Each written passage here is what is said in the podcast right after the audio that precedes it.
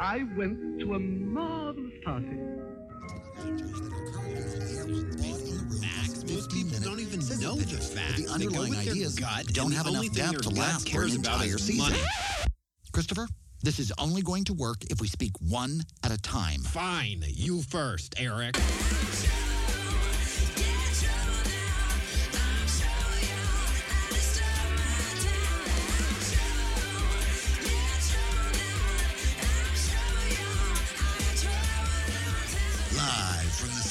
Strip in beautiful West Hollywood, California, it's the Dinner Party Show with Christopher Rice and Eric Shaw Quinn, the internet's first live comedy variety show. Featuring special correspondents from the worlds of entertainment, politics, and lousy relationships. Everyone gets served. Tonight's live cast is streaming to you through thedinnerpartyshow.com with your hosts, New York Times bestselling novelists Christopher Rice and Eric Shaw Quinn.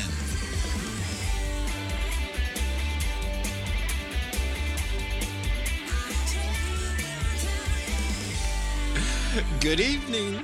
I'm Christopher Rice. And I'm Eric Shaw Quinn, and you're listening to the live cast of the Dinner Party Show for January 13th, 2013. And tonight we will not be talking about pastors. Period. We will not be talking about anti gay pastors or pro gay pastors or sort of gay pastors or everyday pastors. We are sick of every headline about gay rights having something to do with a pastor. And we would like to advise all presidents, current and future, that if you pick a pastor to do anything relating to politics, Something bad is going to happen that distracts from whatever agenda you're trying to advance in the moment. So, enough with the pastors already. I don't care if it's the inauguration or the Immaculate Conception. I don't want to see another tweet or Facebook posting with the word pastor in it for at least another month. Enough said. Mm. Also, tonight, we will not be talking about Lance Armstrong and whether or not he's willing to admit to what's been officially and scientifically proven and accepted to be true. We don't think accepting reality is actually newsworthy. Also, we figure he will, as always, do more than enough talking about himself to cover for the rest of us. We'd rather talk about people who aren't liars and cheats. Mhm. Also, not on the table tonight, we will not be talking about allegations that there is a major twist in the current season of Downton Abbey, which began airing here in the States a week ago tonight. If you're British or one of the few Americans who managed to watch the British versions of the show in advance just so you could lord it over everyone's head, please do us a favor and shut the fuck up. We know something big happens and we could probably figure it out if we thought about it hard enough, but we're not going to. And we're warning you, gentle listeners, and everyone we know, don't spoil it for us or there will be consequences. We've already had one guest walk right up to the line, and we certainly don't need another. That means you, Ted Johnson. Also, we will not be talking about minting a trillion dollar platinum coin to fix what is actually not the problem with the U.S. government's financial management.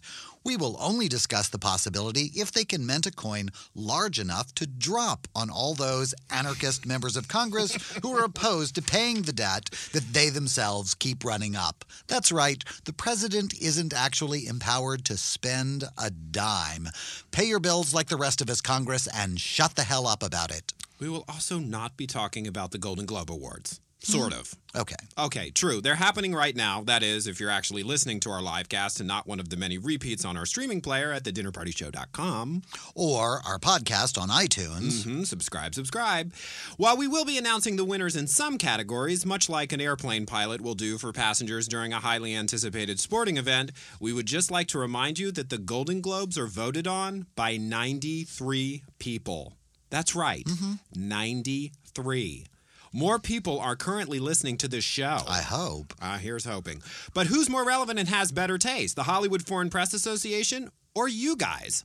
The choice is yours, but in the meantime, we're sort of not talking about it. And we will absolutely not be talking about Republic jerk Maryland lawmaker Don Dwyer, who took his anarchist opposition to equal rights for all Americans to a new level when he blamed his drunken boating accident, which injured four children, on the passage of a law that would allow all citizens of Maryland equal marriage rights. Even the gay people Dwyer apparently hates so violently that the mere thought thought of their being afforded equal protection under the law as guaranteed by the Constitution caused this anti American anarchist to be struck drunk and crash his 27 foot mm, powerboat. Mm, mm, we won't be talking about you.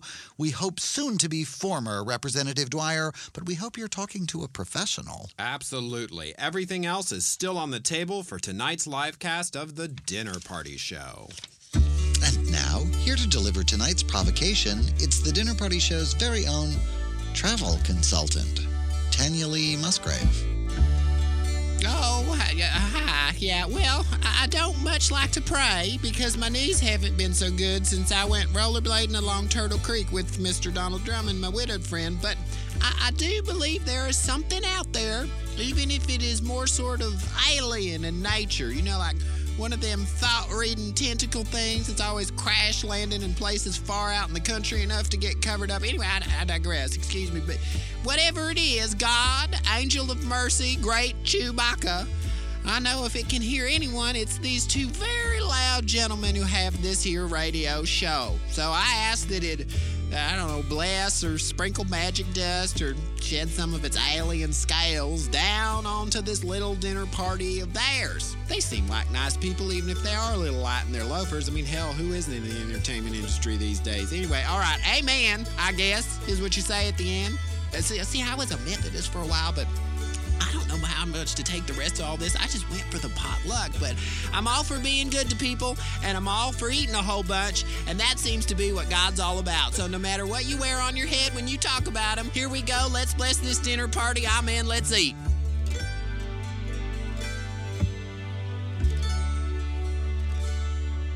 My dear friend, Tanya Lee Musgrave, another person who was not at the Golden Globes tonight. Uh, yeah, Uh, what an orthodox choice. Uh, having our travel agent. Well, you said you didn't want to talk about pastors, so I guess it's the Uh, perfect it's- opportunity to have the travel agent do the uh, the provocation. The term is travel expert. I'm not sure why we're downgrading you- her to travel Ha- agent. have you met Tanya? I have met Tanya. I have actually. I think she's Tanya. expert in not traveling. Well, you know, she's about how The to not, not travel, travel. and The not travel expert. travel and the expert. You know what? Tanya is a very well-read woman, and I thought she would bring a little bit of alien conspiracy theory to our provocation segment. Well, she kind of touched on it. Yeah, absolutely. I'm really glad that we were able to uh, peel you up off the floor after you walked in and saw Oh, what our beloved cameraman had done in our studio. God, I am going to find Tim and kill him a million times. I could not believe it.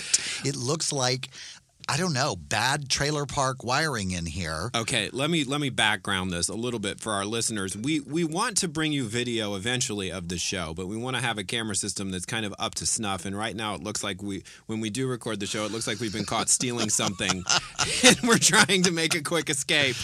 Um, so we had some wiring issues relating to one of the camera, and Eric spent so much time making sure this studio was absolutely sparkling and beautiful. And every guest who walks in here kind of says the same thing. And now we have this really big dangling wire going from one of the cameras to the, and I didn't want Eric to notice it while we were live. Oh my God. So I told him right before we went on the air, and I thought he was going to kill somebody. I'm completely freaked out. It's almost too bad you didn't get to experience me experiencing it live. I know. Here, I'll photograph it and I'll see if I can't it. if I can't manage to uh, post it to something Oh, on Facebook or somewhere. happen. That'll, That'll happen, happen. at Yeah. some point during the show. Absolutely. Well, welcome, a, a belated welcome to the Dinner Party Show with Christopher Rice and Eric Shaw Quinn. We are competing tonight with the Golden Globes, which we said we would sort of not talk about, except uh, we have asked you, our listeners, to come up with fake winners in fake categories. Uh, for us tonight, and we will also apprise you of some real winners in the real categories, airplane pilot style, as I like to say. We also have a wonderful guest here tonight, Ted Johnson, who is the deputy editor, or one of many deputy editors of Variety Magazine, and he's brought a special friend with him, A special friend? a special friend that he plays dodgeball with in other, Lake. can other people see him? We're gonna see when he comes in. I believe his name is Tim Williams. well, nobody's going to see anybody. This is a radio show, so no one will actually see him. I would just in. like to say, let me let me stop you for a second. I think we figured out who didn't turn the volume down on their devices because that tweet you just posted made a live on the Oh, air, well, and that I was- was accused earlier of not having silenced my electronics. It was your iPad. and that just because I'm guilty doesn't mean you weren't guilty too. Okay, maybe it was mutually assured guilt. Right, and we're such professionals here. We wouldn't want to have odd background noises here, just weird wiring. Absolutely. I did ask one of our previous guests to take his elbows off the table because he was literally rocking the entire setup as we were live on the air. Do you remember which guest that was? Is is this a quiz? It is. It's a Could I- surprise pop quiz. Could I win something? It was Ted Casablanca. I was going to guess Ted. You you didn't let me uh, guess. Oh, I'm sorry. Actually, I need to call a lifeline if I could. I'd like to phone a friend. Your friend's here. He's doing the show with Oh, you. Oh, that's great. And next week we have one of my favorite authors, uh, the lady who I really have to say is largely responsible for me being an author in the first place, Patricia Nell Warren. I Absolutely. read her book Front Runner when I was a kid and didn't know even know who to tell, didn't even know what being gay was, let alone who to talk to about it. And it was such a connection with the world that I was not alone. I, I remember even thinking then, if I can do something like this for another gay kid, I will. And Absolutely. I kind of hope I have. Absolutely. She's a wonderful woman, too, and a friend of the show, and, I, and I'm thrilled that we're going to have her here. We're also going to have the incredibly handsome Ronnie Kroll. that who- hot Ronnie Kroll. The, boy, what was he on? He- Supermodel he search? was the or open, the one openly gay contestant on Make Me a Supermodel, and he is now the launched. key word being openly. Openly, right, exactly. Uh, he has launched a PSA campaign. I'm not sure if that's exactly the right term for it, called the Friend Campaign, which is an anti bullying campaign that also sets out to teach people how to be a better friend in order to counteract bullying. it's Ah, not I just. may buy you those DVDs. Oh, really? Yeah. I think it's designed just for young people, and I'm far too old now, as you often point out. Really old. Absolutely. So that's what we have coming up for you tonight and in uh, next week on the Dinner Party Show. But I think now we have a very special report from Breck Artery. They're always special. They're always. TDPS News takes you live to Breck Artery at the offices of the Discrimination Equity Foundation. Breck? This is Breck Artery coming to you live from the headquarters of the newly formed Discrimination Equity Foundation, or DEF for short. In our increasingly moderate political climate and the corresponding decline in the success of the race and bigot baiting tactics popularized during the Nixon days and brought to a fine art more recently, there are new calls for something that's being described as discrimination equity. We're here with Bob Weiss, the executive director of DEF, one of the leaders of the growing and often heated field of discrimination equity. Mr. Weiss, thank you for being with us. Thanks, Breck. It's a pleasure to be on TDPS News. Thank you for bringing much needed attention to this growing area of civil rights advocacy. You're welcome, Bob. Now, if you could walk us through just exactly what the hell is discrimination equity? Well, I'm glad you asked, Breck, as the last elections made painfully clear to old rich white guys and bigoted assholes everywhere, the days of discrimination as a political wedge issue are in decline. Yes, it seems moral outrage over slurs against minority groups is quickly replacing the moral superiority of the bigots who used to win elections for the disingenuous jerks who were manipulating them and their blind, ignorant hatred of complete strangers. But in the vacuum created by the declining numbers of bigot based appeals, there is a corresponding rising number of minority groups emerging in the expanding field of disingenuous discrimination based moral outrage. As you might expect, inequity has developed in the area of discrimination. How does this inequity affect voters and other minorities, Bob? Well, Breck, some minorities are benefiting from a higher degree of moral outrage than others. I see. So discrimination counts more against some minority groups than others? That's right, Breck. Take President Obama's recent nomination of on the record bigot and former arch conservative Republican Senator Chuck Hagel to be Secretary of Defense. Clearly, the man is eminently qualified to oversee the post war downsizing of the most bloated military budget in the history of the world. But that said, Hagel, a Republican from Nebraska, earned a 0% rating from the Human Rights Campaign three times for voting consistently against gay rights. True. Among other things, Hagel voted against extending basic employment non discrimination protections and the federal hate crime laws to cover gay Americans. Still more heinous, in 1998, when then President Clinton nominated prominent gay rights advocate James Hormel to be the ambassador to Luxembourg, then Senator Hagel opposed the nomination based entirely on the fact that Hormel was, and as far as this reporter knows, still is, as Hagel said, openly, aggressively gay. In light of his recent cabinet nomination, Hagel has apologized to Hormel. Not in person, mind you, but in a public way that Hormel might have heard about. Not sure if he has apologized to gay people, but the point here seems to be that the Hagel nomination is not receiving the degree of moral outrage that the political climate might otherwise suggest. Enter Bob and the folks from the Discrimination Equity Foundation. We are asking for the implementation of something we call WISATAB. Sounds like a new cold remedy. No, Breck, it's an acronym. It stands for Would You Say It About a Black Person? For instance, would you oppose the nomination of an ambassador for being aggressively black? And if you did, would there be political fallout for you? Would you ever be able to be nominated again? Could you just say, I'm sorry at a press conference and then sail on to be the civilian head of the most powerful and expensive military force in the history of the world? Not to mention administer the ongoing repeal of Don't Ask, Don't Tell. Or, I guess, in this example about African Americans, could you be trusted to oversee desegregation? I mean, if so, where's Trent Lott? He probably needs a job. So, Bob, you're saying that some groups are benefiting more for being discriminated against than others. Well, Breck, I think what I'm saying is that all of us are not receiving the benefit of weeding the bigots out of contention for any jobs in public service for being bigots. Would a former Nazi be eligible to be ambassador to Israel after saying he was really sorry about the whole Holocaust thing? Well, I, I suppose not. Or on the other side, let's replace the phrase wise Latina with savvy black woman. Would members of the U.S. Senate attempt to impugn the qualifications of a black woman for saying she was and would use the judgment of a savvy black woman? Or for that matter, can you imagine senators, even from Alabama, using the phrase savvy black woman over and over again hundreds of times in a hearing, or saying to the media they had concerns about the savvy black woman phrase? Or worse, would they say, as one senator on Sotomayor's side did,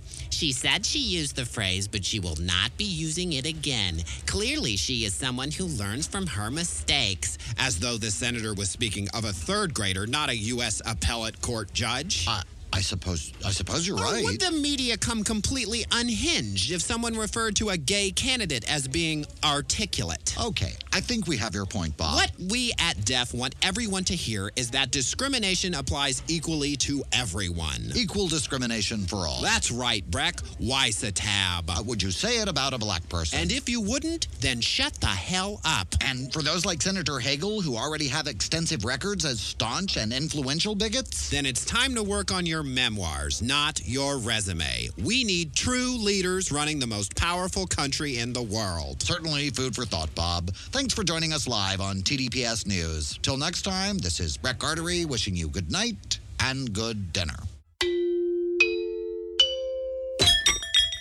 You're listening to The Dinner Party Show with Christopher Rice and Eric Shaw Quinn. The Dinner Party Show. We'll be the judge of that. Okay, we have some Golden Globe winners to announce to our audience. I was to hit the fanfare after, but okay. Okay. We would just like to announce that uh, Maggie Smith has won the Golden Globe for Best Character on a PBS series who turns into a flesh eating alien. Oh, God, is that the twist? I was pulling for her. Oh, Lord. Uh, Caleb Hillman has let us know that Nicole Kidman has won the Golden Globe for Best Throwing Arm for her work in The Paperboy. Wow, that's what she was using it for, huh? Absolutely. It's not the plot twist I heard about that movie. No, no, no, no, no. Um, okay, so that's enough for the Golden Globes for now. We have a we have kind of a very special sort of semi-serious tribute to do tonight. Yeah, it's a sad week in California and Look everywhere. at this. Look at this. I'm sorry, I thought that clip was longer. we lost a a California television personality, but he was he was known kind of all over the world. He was featured on The Simpsons. They did a little satirical. He was an institution. His name was Huell Howser, and he was the host of a show called California's Gold. Well, that was one of the many shows that he was actually a host of. And his deal was he would get a threadbare camera crew together and he would drive all over California and go to these wild, beautiful places and sort of quirky, offbeat places and just interview the people who work there. And a lot of them were not camera ready. They were sort of nervous park rangers, but they were very enthusiastic about what they were doing and, and where they were and, and how they worked. I want to read a quote from a remembrance of Huell Howser by Thomas Lennon. Do you know who that is? Thomas Lennon? Didn't he overthrow the government of Russia? I don't think. Do you think that was a different. Lennon? No. Was he one of the Beatles? No, No. no, but it's spelled like the Beatles, L E N N O N. He plays the quote unquote gay cop on Reno 911, the one with the short shorts. Because the other ones are so much not gay. I guess so. I, I, I didn't realize he was a fan of public television, but he actually authored a remembrance of Huell Howser, which was on the KCET I think website. everybody was a fan of Huell Howser. He There was really no was. disliking. I bet he didn't have any mean things said about him. I think that's what we're seeing. Is when, when I was introduced to Huell Howser, I thought this man cannot be serious. I mean, I would listen to things like this. Look at these flies. They're everywhere. Look how they move. I've never seen anything like this. These are all flies. Look out there at that. Oh, look. Wait a minute. Wait a minute. I'm having a fly experience here. He was Absolutely. always eternally enthusiastic. He was, and this is what Thomas Lennon had to say of him. Huell was like a Terminator sent from the past instead of the future to make us appreciate the things we take for granted. When I woke up in the morning, I realized why I had cried over Huell's passing, and it was simple because Huell Howser was the opposite of the internet. We have shrugged our way into a world where everyone is supposed to be a critic of everything all the time.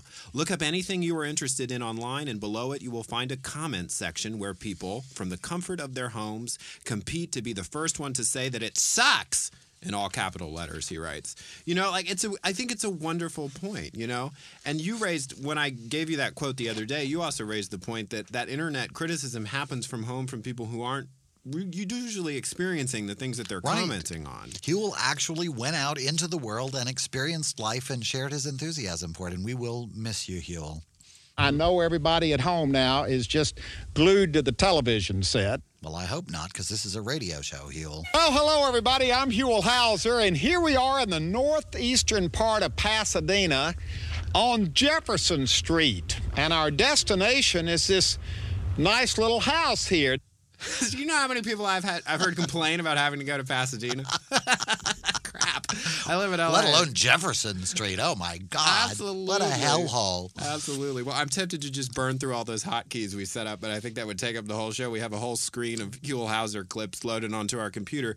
But he was an infectious, uh, charming guy. Yeah. You know, he Yeah, really was. And he will be very much missed. He will be very missed. Thank good- you, Huell. Thank you, Huell. And I and I uh, have been told that there is a movement afoot to have a statue of him erected in Griffith Park, which I think is a wonderful idea. In the bushes. Wait, hold on. Oh crap! You can't make me laugh. I can't do this. I would have thought the cat would have been more. Well, but Oh well, oh, I got it. Here we go. Yeah. Uh, gentle listeners, we promise you our use of the hotkeys will become more seamless. All right, you're you were all on about something before tonight's show. You've got you're on a mission. Just the one thing. Yeah, just the one. Actually, thing. this is my annual push, and I'm just going to ask people to join in. I I do not believe that the Publishers Clearinghouse is a real thing. I think it is a massive fraud that is being perpetrated on all of us. And the reason I don't believe it is because I am five degrees of separation from Teddy Roosevelt. I can count five people in my own like obviously Teddy, you know, died a couple of years before I was born, but he was Just a- dead before I was couple. born. He was dead few. before I was born, and I'm still only five degrees. And I do not know one single person who knows anyone who has ever won the Publishers Clearinghouse. I know people who've won mega, uh, you know, I'm not personally, but like I am one degree separated from people who've won lotteries and game shows and just about everything else that I can think of but I don't know anybody. So I'm asking if you know somebody who has, if you have won the Publishers Clearinghouse, or if you know somebody who has won, so one or two degrees of separation, uh, who's won Publishers Clearinghouse, let us know. Post And- it on and- our page. Here's what's not to do, okay? Because Eric usually posts about this on Facebook once a year, and someone will inevitably post a link to the Publishers Clearinghouse website, which isn't helpful and doesn't address the issue. Which is that we don't know anyone who's actually won. Right. We've You- seen the commercials of the people walking up the front steps. it either has to be you or someone you know personally Yes. has won publishing. I don't want to hear stories about I heard about some mayor in some town. Yeah, I heard all those. They do it every year, but like who are these people who actually win? So help us expose this giant American fraud, this huge tragedy. What did they win? I, this year it's $5,000 a week forever. Like you can leave that in your will to other people Five thousand dollars a week? for the rest of your life and then for the lives of your heirs. Oh, weird. That's Uh, a lot of money. And not you don't just win magazines. no. Five thousand magazines a week right? for the rest of your life. Right. That's it. All right. Well, this has been a, a, a dazzling hors d'oeuvre section. We will miss you, Huell Howser. We will await being told about you, one winner of the Publishers Clearinghouse sweepstakes who's out there somewhere. be the people who broke the story that it was just a big, you know, made a up fraud. fraud. Absolutely. Total hoax. And now it's time for a word from one of our very special sponsors.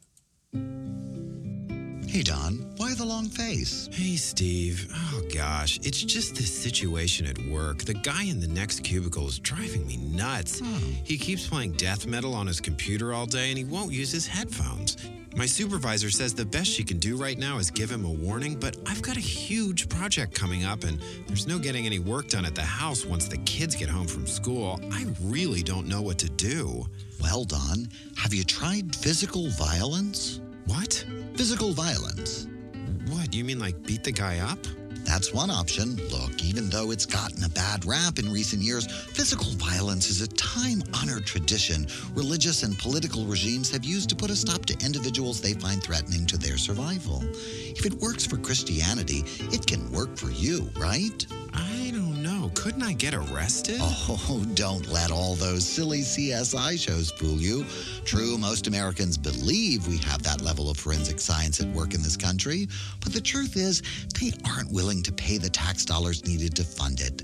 And with the federal government eliminating more and more jobs every day, it's doubtful we'll have any cops on the street at all by the middle of next year.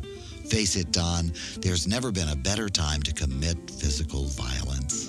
Gosh, I, I never thought about it that way, Steve. But what if I do get arrested? I don't want to go to jail just because my office mate plays loud music. You won't. You'll go to jail because you beat the shit out of him with a baseball bat. But look at the news, Don. The likelihood of that is very low. Ever heard of Casey Anthony? These days, you'd have to set fire to your own mother in front of the jury to be sent to jail for anything, unless you're black and you had crack cocaine on you. No, Don. Any way you slice it, from a legal standpoint, the climate for physical violence has just never been better. I know, but still, it just feels kind of wrong. I understand. But just look at the other successful people who relied on physical violence to get what they want. Right, like Joseph Stalin. Or President Barack Obama. He won a Nobel Peace Prize while presiding over two foreign wars. True. Come on, Don. Aren't you tired of putting your faith in institutions designed to tend to someone else's needs besides your own? Doesn't that sound a little bit like socialism? Yeah, now that you say it like that, it does. Exactly. Just because it's often used in drunken bar brawls that happened at 2 in the morning in places you'd never set foot in doesn't mean physical violence can't work wonders when it's handled responsibly by religions, politicians, and popular music stars. That's right. You're damn right it is. Thanks, Steve. I'm going to go get myself a baseball bat right now. Knock him dead, slugger. Oh, wait, not dead. Just rough him up a little bit. we'll see oh, now. oh, boy. Brought to you by the Association for the Advancement of Physical Violence as a Means of Conflict Resolution, otherwise known as the NRA.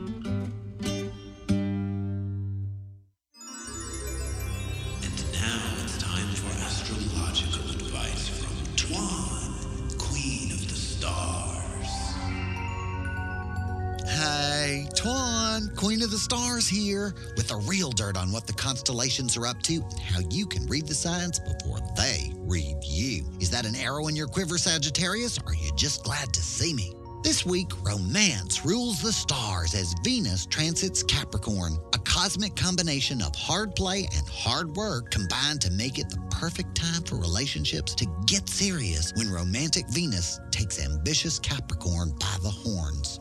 If you're feeling a little shy, this might be a good time to take a little romantic risk. you might find that being shy is just an excuse for being lazy. Right, Aquarius? I mean, does a house have to fall on you? How long can you keep flirting without ever doing anything about it? Are you a water bearer or a water boy? The new moon in Capricorn on the 11th will have many of us considering our options and leaving bad situations in favor of ones with more promise. So tick effing tock, Aquarius. Time and the stars wait for no man. Now is the time when all the signs in the zodiac should be keeping their eyes peeled for new opportunities in life and in love. So this week, it's time to get moving or it's time to get a move on. You decide, Aquarius. Get going or get going. Till next time, this is Twan reminding you to watch out for the stars.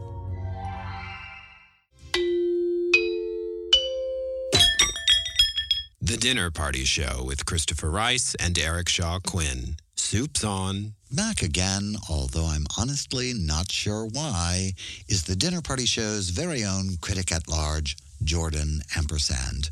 Here to talk about. Wait a minute. This can't be right. You actually went to the White House Correspondents' Dinner?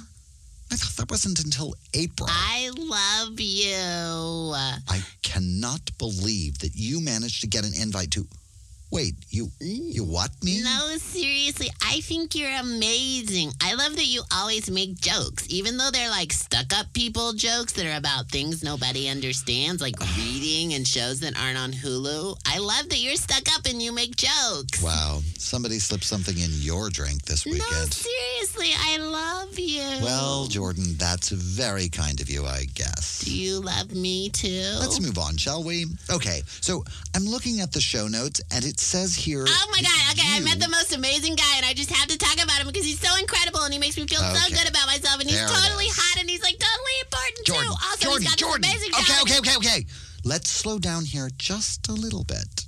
Now, technically, your role here is that of critic at large, and I'm not quite sure if talking about the guy you're seeing fits that description, but if it will explain how you ended up at the White House Correspondents' Dinner, then I guess we can go ahead. Okay, okay, so this little- is gonna be very hard for me to talk about, but I am involved in a romantical relationship with a very important American senator. As opposed to a Brazilian senator? No, seriously, he's like really important. He has a Blackberry and an oh, iPhone, and he goes to the airport in a town car. Do they have senators in Brazil? Why are you talking about Brazil?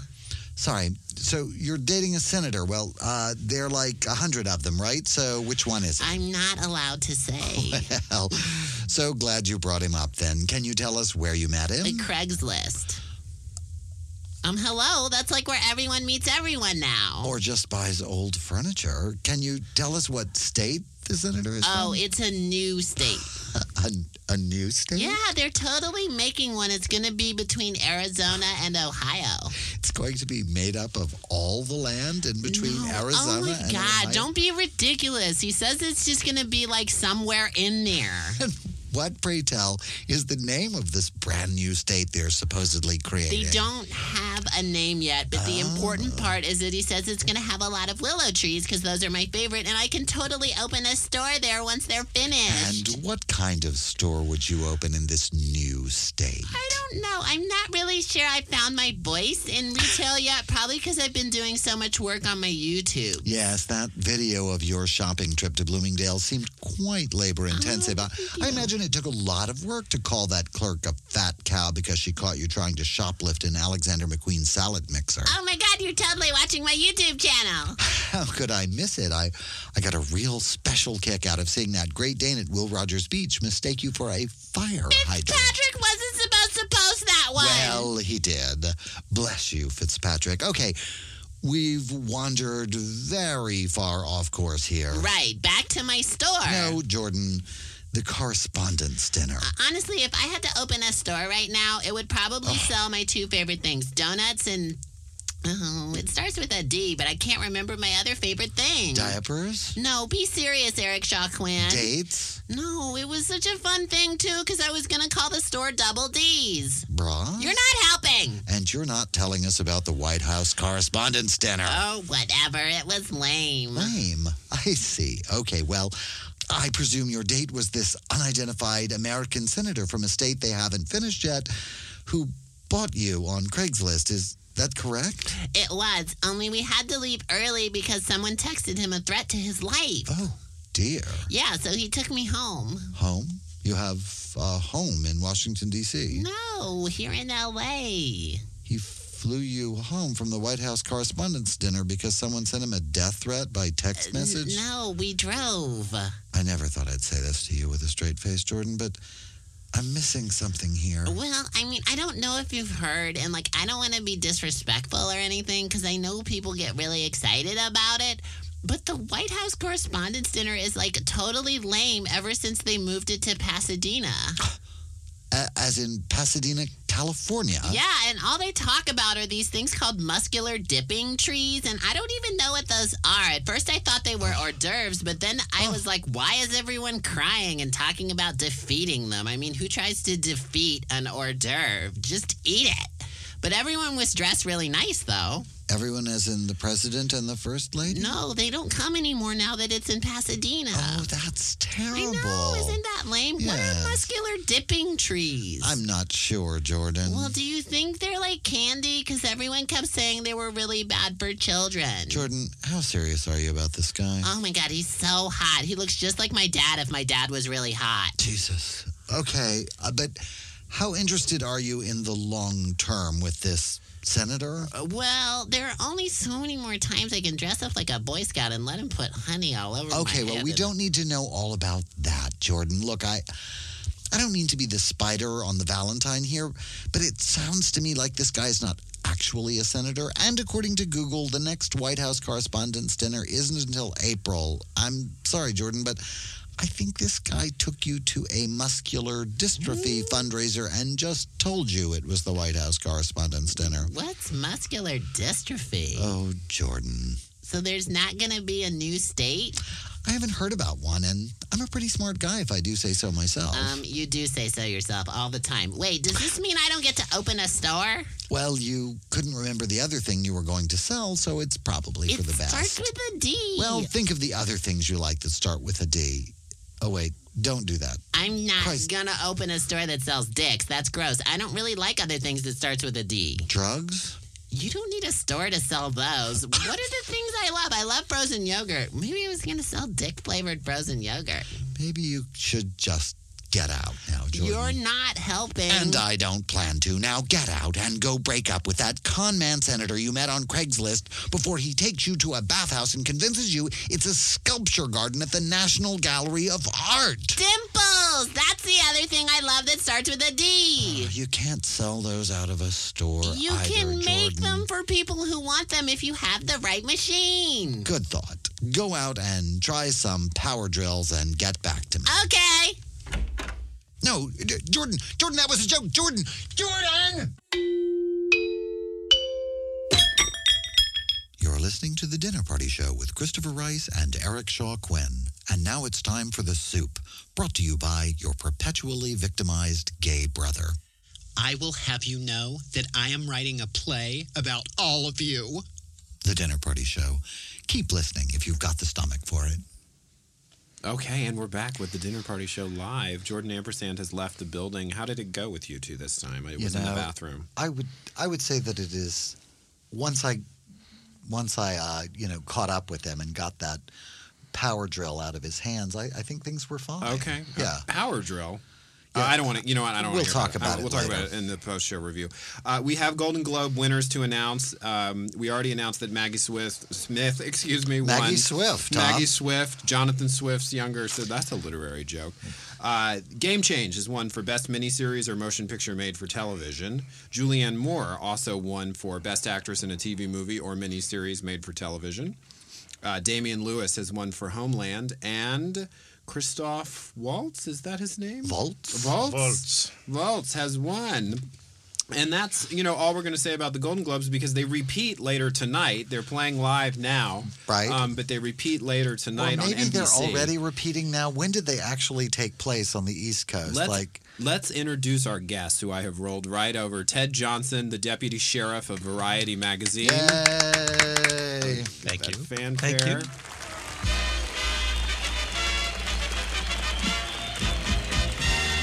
That's actually a lot louder on the air than it is in here, which is why we stopped talking during Thank it. you. Well, it's yes. amazing how many people you can fit into this small Right. room. I Yeah, know, right? Okay, okay. Well, did- now Could they can get out. again? Now they can get out. Oh, let's get these children out. Get out, kids. Get out. And you brought a very special secret friend with you. The anti-Ted. the anti-Ted, yes. Tim Williams. Tim Williams. Uh, he is a writer, very talented writer, and uh, I worked with Tim at TV Guide, where he was an editor over at TV Guide, and uh, we had a wonderful career. And Tim, uh, Why don't you say we had a wonderful career? and then it was over. Yeah, what? And then it, everything just they stopped. put me out to pasture. You yeah. are, yeah, that's true. And then the interwebs came along and wiped us all out of business. Right. The, the television show Revolution is based on our career. Tim, Ted, Ted was so eager to hog the spotlight. He didn't tell us much about you. Do you have anything really embarrassing you want to share with us live? on the? Embarrassing. Why did you jump right to that? Maybe I have something I'm proud of that I'd like to share with How you. about a mix of both? Oh, okay. Okay. Yeah. One no, of both. I I- that's I probably I should just say yeah I was a writer at TV Guide with uh, Ted and we worked together and then I now do a little bit of everything but um, mostly in the PR world so I do a lot of um, movie PR. Okay. Oh, But yeah? obviously, you're both individuals with no shortage of opinions on everything that's going on in the world of entertainment right now. And considering that Eric and I are the biggest thing in entertainment right now, it's a Right, good it's thing really that you You guys can't go are here. anywhere without hearing about the two re- of you. You really it's really can't. amazing. We were thinking Not of, if you're of- listening to this show while you're going. we're going to have vans with loudspeakers broadcasting this show all over Los Angeles. um, so, uh, Ted, we wanted to talk to you. You wrote a big article in Variety this week. Vice President Joe Biden flew to Hollywood to have a meeting with. Uh, a lot of entertainment industry executives, not so much studio executives, but the heads of organizations like the DGA, the MPAA, Chairman Chris Dodd. And the topic was what? The topic was violence. Uh, just a little bit of a clarification here. Uh, the meetings actually took place in Washington Oh, okay. at the White House or the old executive office, office building. Fire that fact checker. Not at But- the Century Ma- Century City Mall. but it was uh, it was uh, what's happening is uh, Vice President Biden uh, all last week is doing these meetings with different groups as he comes up with a plan to haul, uh, try to uh, figure out a solution for all the gun Which violence. they're announcing Tuesday, right? Probably on Tuesday, Yeah. yes. Uh, so they're not kidding. They want to get these right them. out there and keep everything going. waited long while enough. it's still in people's memories. As part of that, President Obama said he wants to take a look at the culture. What that means is look at uh, gun violence in movies, gun violence in TV, gun violence in video games. Uh, so, So it's uh, specifically gun violence, not just violence, but gun violence in particular, or violence in general in the probably violence in general. You know, um, but uh, th- the fact of the matter is, uh, there's not a whole lot that the government can actually do. I mean, this people miss the point often.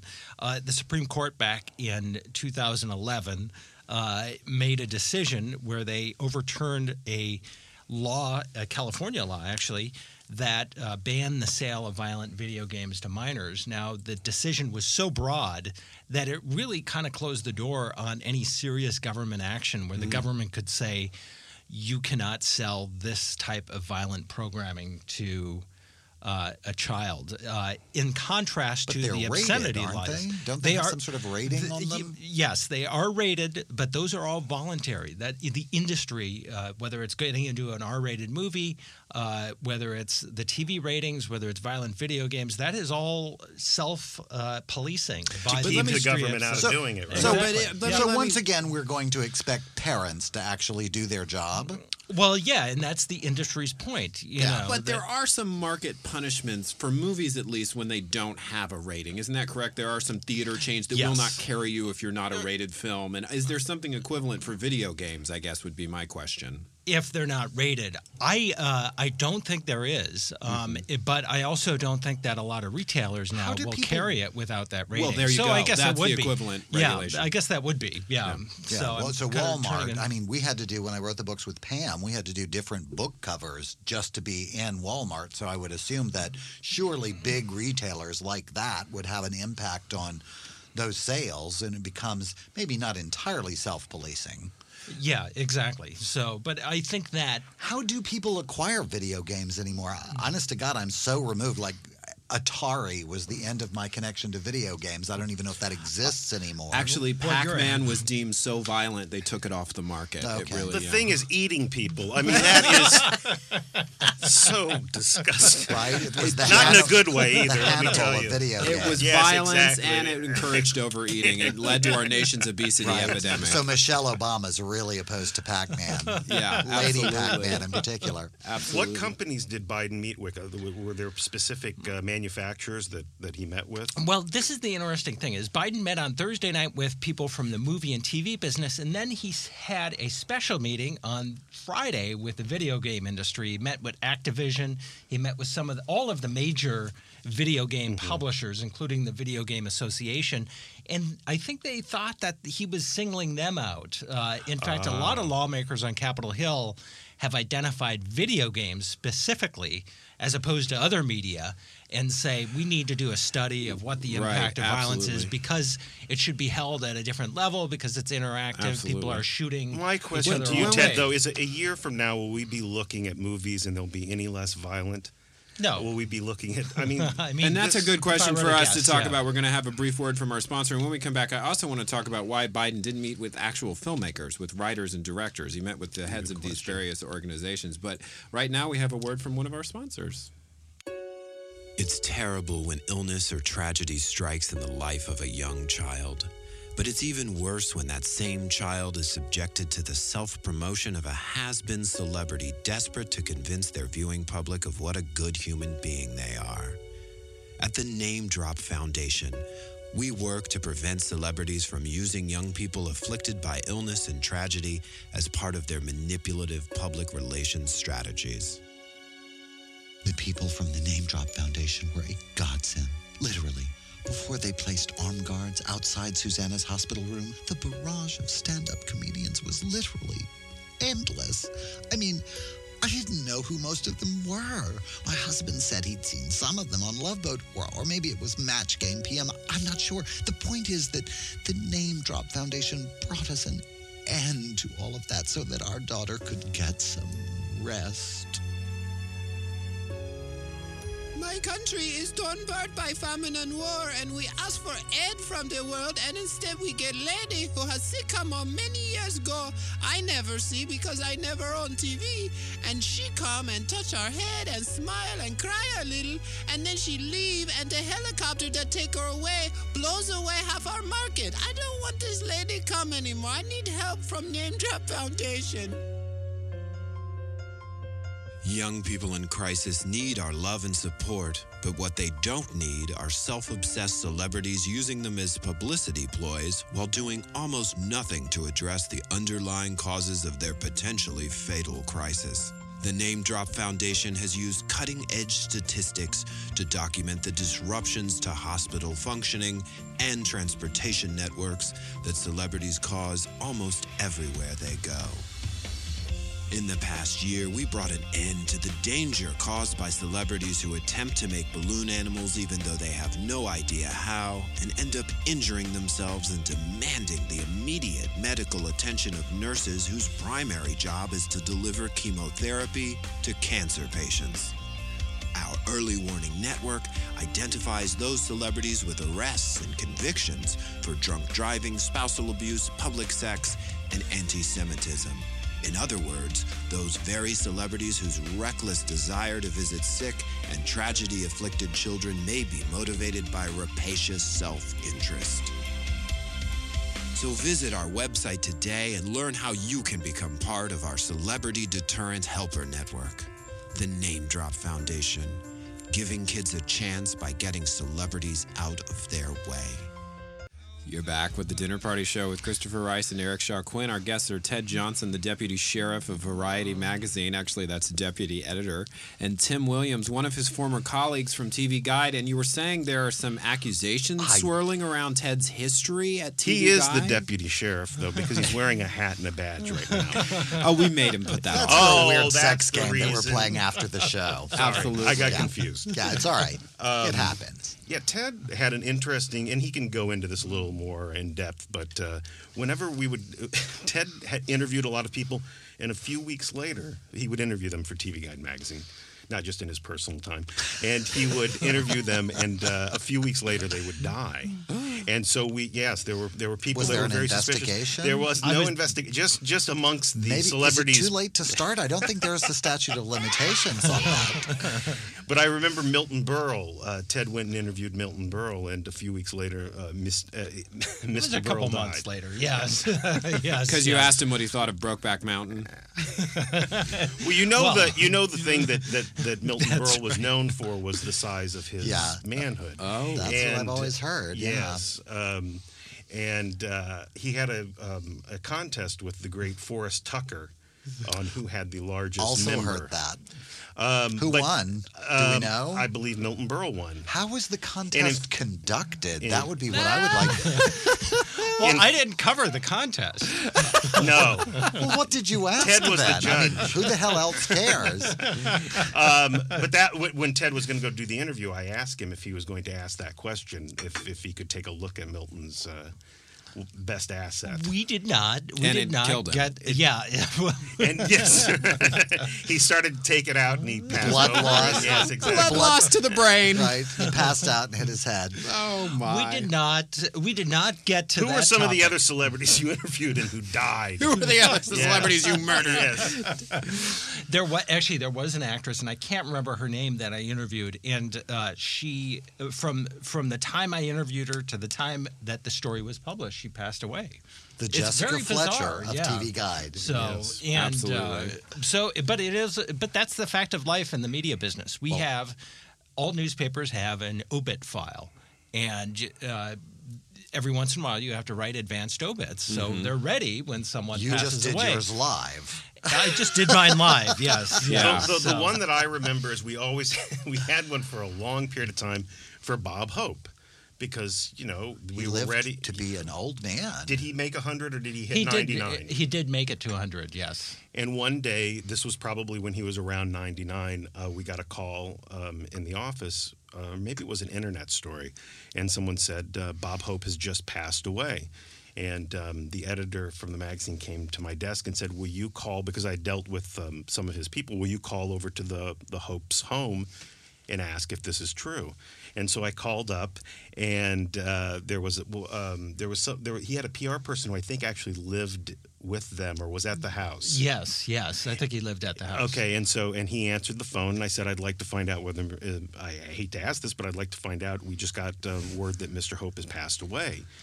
And then the person said, "There's silence," and the person said, "No, I I, I think he's still alive." And I said, "Okay." I didn't know what to say. I said, "Okay." C- Could you check?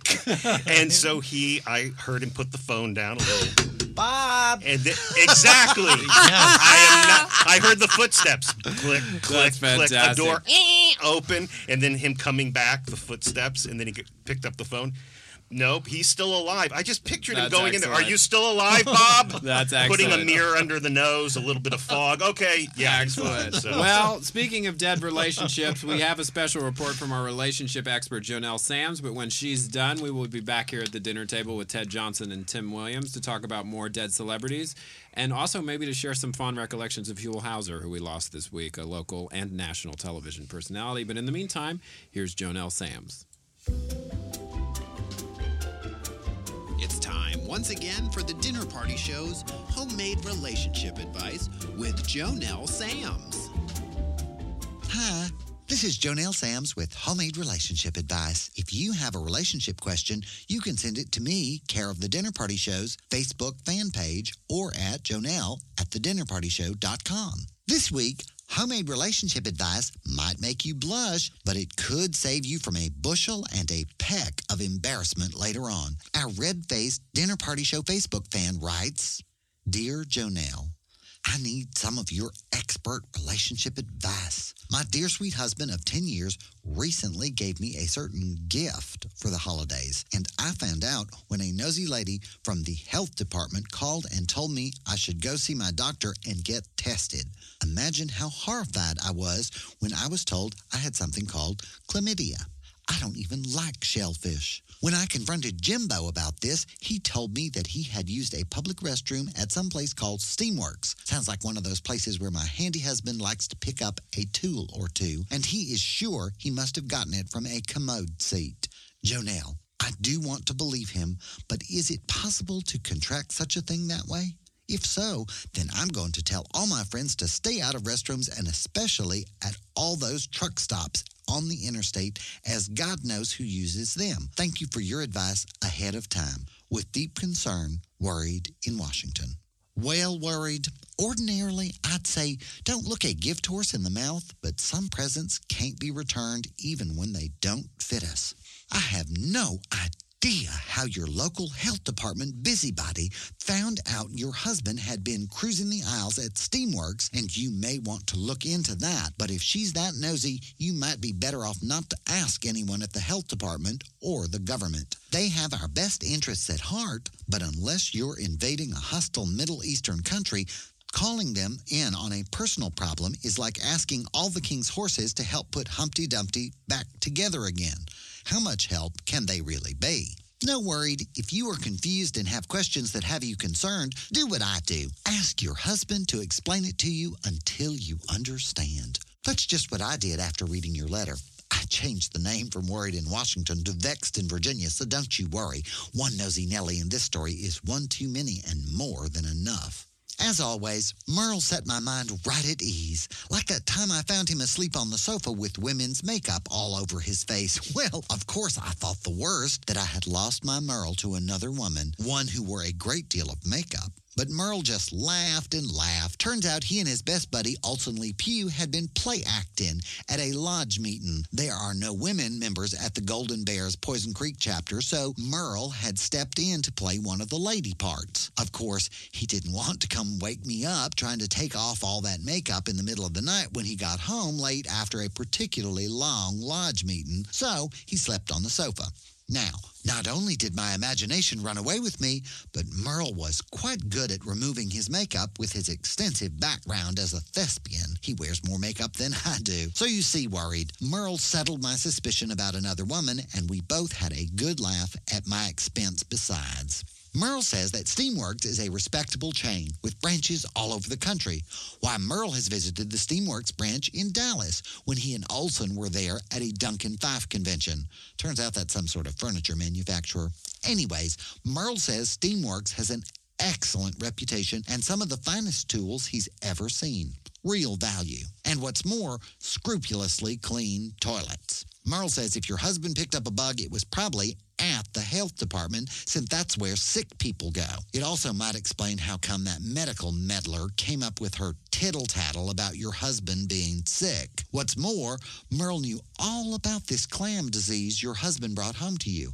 It's not even as serious as the flu, and a little penicillin will have you and your sweet husband right as rain.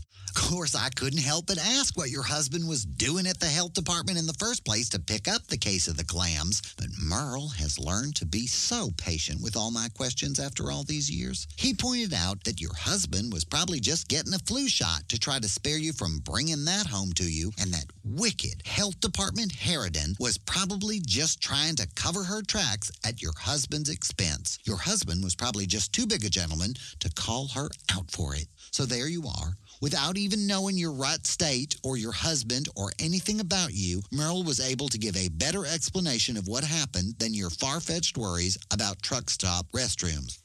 Why, if those were dangerous, Merle would be dead and gone by now. What with all his running up and down the highway with his good buddy Olson, Merle spends half his life in public and rest stop restrooms. See, worried.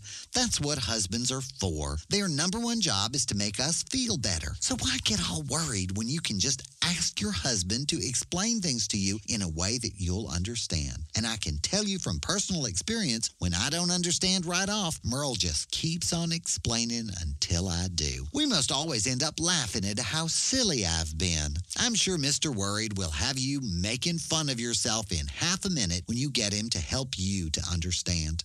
It's like my Merle always says, Jonelle, do you want the truth or do you want to be happy?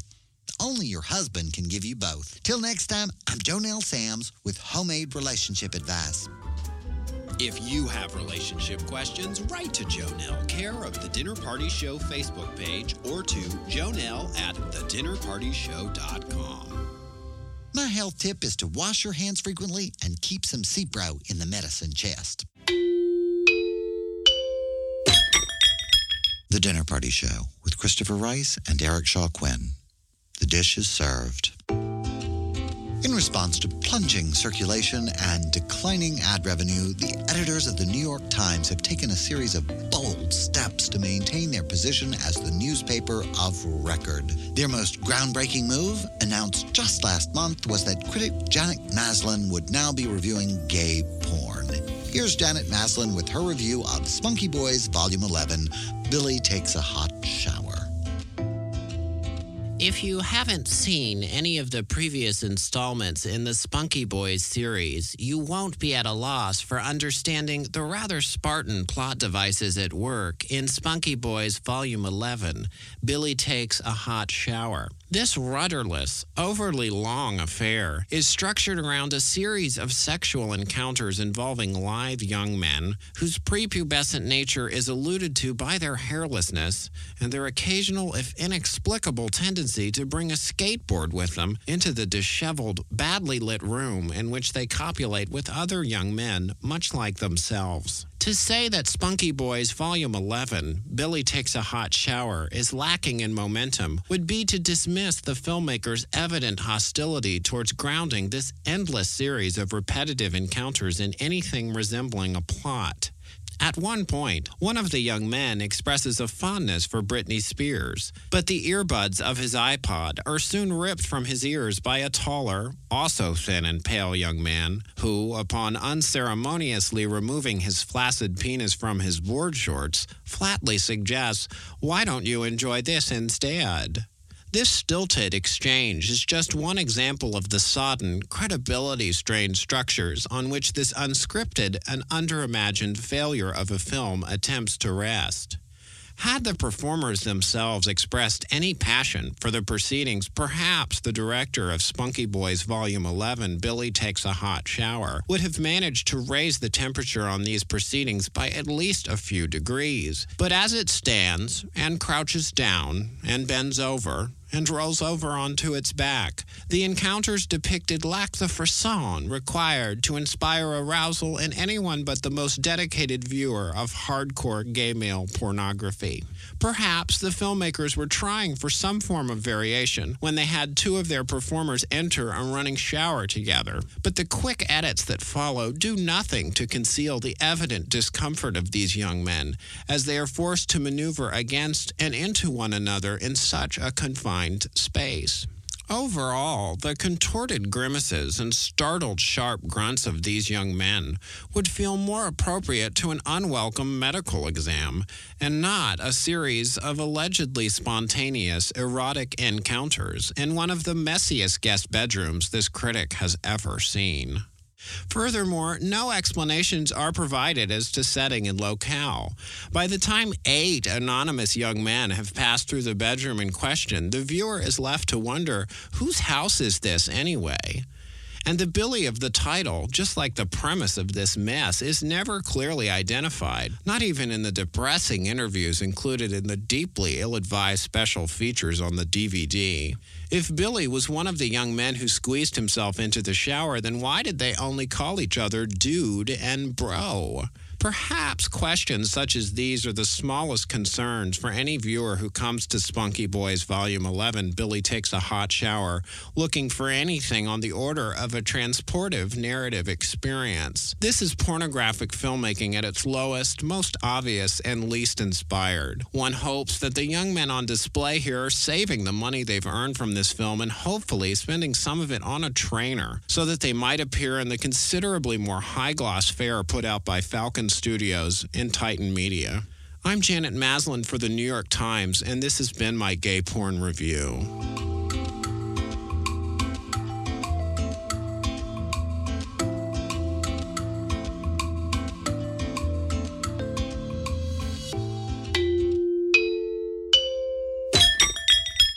You're You're listening to The Dinner Party Show with Christopher Rice and Eric Shaw Quinn. And now it's time for The Dish, brought to you by your mother, Mistress of Guilt. That's okay. Go ahead and step on my foot. Why would I need to walk anywhere? I haven't been anyplace nice in years. The Dinner Party Show. Keep listening if you've got the stomach for it. And we're back. And we're back. And we're back. And Ted Johnson and Tim Williams are at the dinner table with us. Ted Johnson, the deputy sheriff of Variety Magazine, as we're calling him. That's really, that title is deputy editor, one of many. And Tim Williams is his former colleague who has all sorts of dirt and scandalous stories about Ted's history at TV Guide. We're going to talk Oscar nominations and Oscar snubs, but first we want to bring you some Golden Globe Awards news. And I'm sorry, but you already missed it, but President Clinton introduced Lincoln as a nominee. That's the big news coming out of the Golden Live Globes. William? Jefferson Clinton. That's a good question. And you know what? I'm going to follow, thanks to the miracle of Twitter, I'm going to open a photograph in the next five or 10 minutes, and he was on that stage. Here well, we go. it's a good thing that it's being recorded at my house and we'll play again at 8 o'clock on a NBC. Good thing all of you are listening to the dinner party show. Oscar snubs. Ted, I, I don't, I don't know if I remember two snubs as high profile as this. The snub of Kathryn Bigelow as Best Director for Zero Dark Thirty and Ben Affleck as Director of Argo, both of which were nominated for Best Picture. Am I forgetting something in recent memory that may qualify or compare? Uh, I can't. You're right. I can't think of anything. That I, was the really level of kind as response. I mean, there have been snobs yeah. that have happened, but the people Yeah. just freaked out. It surprises me that Hooper is not being included as one because he didn't get nominated either. You're kidding. No. I, that, well, this wow. is this is the thing is a couple years back they they uh, increased the number of pictures that go for best picture, and so it can be anywhere from I think eight to ten now who are nominated. And then the directing category actually is a lot more important now because the people who are nominated for director now that is viewed as the people who are really in contention for best picture. So if you get a director nomination, you're probably have a good shot at getting best picture. If you don't get a director nomination, you probably don't have that great of a shot. Tarantino's also facing that because he was Yes. nominated for Yes. Best Picture but not Director. So uh, But he was nominated for screenplay. Am I correct? That is true. And Now- Mark Boal was nominated for screenplay for That's- Zero Dark Thirty. That's why you know Zero Dark Thirty. There's this controversy swirling around it. Uh, uh, John McCain, Dianne Feinstein, and Carl Levin sent a letter to the head of Sony objecting to the movie, saying uh, in how it portrays torture as beneficial to, on the path to getting Osama bin Laden.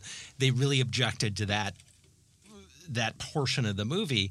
Um, but I think it's kind of a leap to say that that impacted uh, the nominations and Kathryn Bigelow not getting nominated I can't for Best Direction that it would have. because Mark Boal got it, and Mark Boal is almost as responsible for this movie as He was Kathryn the Bigelow. person who Yeah, assembled even the more. source material He into the assembled the source yeah. material, so it doesn't quite The track. astonishing part to me is that that instead of Bigelow and Affleck or Hooper or any of these people, that the directors of Amour and Beasts of the Southern Wild were in fact Uh, nominated for Best Director. Yeah, which and- I'm sure those are fine films, but Oh, don't go too far on Beasts of the Southern Wild. I was left out in the cold on that one. Didn't have see it. say. But yeah, but I, you know, it just it seems like such a like it would be one thing if they had been rolled over, but the people that were being included were all high profile names, but they're not. Like I can't imagine that everyone from the I don't know. Is this one of those things? The, the, the nomination is general, right? For these, this isn't just from directors. This is from everybody in the Academy who votes on the nominations, right? for Best Picture, right? for Best Picture And best or not? no, best I think they go branch by branch. So best Yeah. director is only being chosen by yeah, best director. Yeah, and that's why it was somewhat of a surprise because a few days earlier they announced the nominations for the Directors Guild, and Kathryn Bigelow and Ben Affleck were among those who were mm-hmm. nominated. So I think that's, why it was it was an So oddity. do you think you it's like know. a do you think it's like a Claire McCaskill thing? Like you know, she went in and actually donated to the campaign of that guy that she ended up beating to get him to have him become her opponent. Do you think that? I don't know that the, the PR people working for Spielberg question, and, yeah. and whatever and Ang Lee went in and paid to to pump up the, Well, I have the to votes say, for uh, people that they thought they would be more likely to beat in a general nom- a general. Th- I don't think Oscar vote? campaigns have gotten that far, but I wouldn't put put it past it. You know, it being Right? that situation at, at some point. And I have to say though that Sony is very cognizant of what is said about Zero Dark Thirty, and they they are out there. They have you know they had they're now you know quick in the response. Uh, Yeah. They have you know they're not saying oh we're we're going to let the movie speak for itself. Um, on Friday, a, a member of the Academy appeared at this rally uh, that was um, uh, about Guantanamo Bay, but it was also an, an anti-torture rally, and he said. I'm I'm voting my conscience, and I'm not voting for Zero Dark Thirty because I think it glorifies torture. And the studio put out a statement Yes, from the head, uh, Amy Pascal, which Right. was you know unprecedented. I've and never I think seen let me let me say like this, and then we're going to go to a word from one of our sponsors. The genius, in my opinion, of Zero Dark Thirty is that it can be interpreted either way. The, the depictions of torture are included as part of this patchwork Because it's of part of the what, story. It's part of the story, and what they show very frequently is torture not working. They show two Yes, subjects specifically lying while being tortured.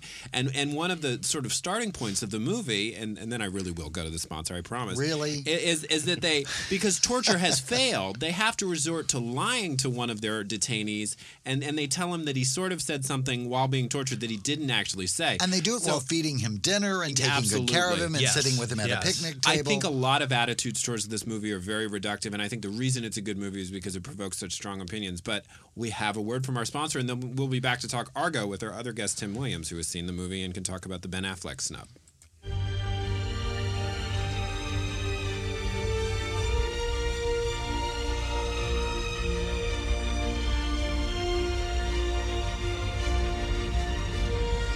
Do you like orchestral music but wish it was louder? Do you get annoyed when you can still hear the dialogue in dramatic movies?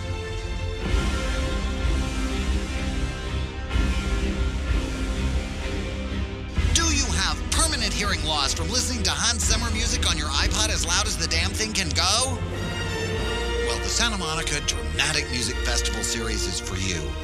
This season, in a steel and concrete airplane hangar at Santa Monica Municipal Airport that's just a little too small, the Los Angeles OTT Orchestra will be performing the most over the top music we can find.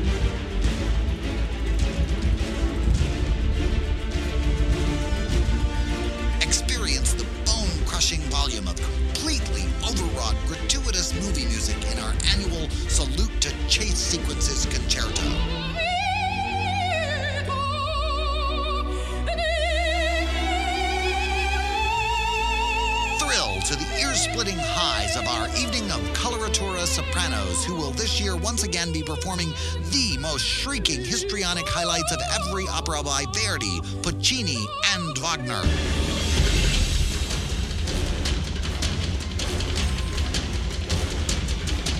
Join the patriotic bombast of our annual 4th of July Night of a Thousand Drums.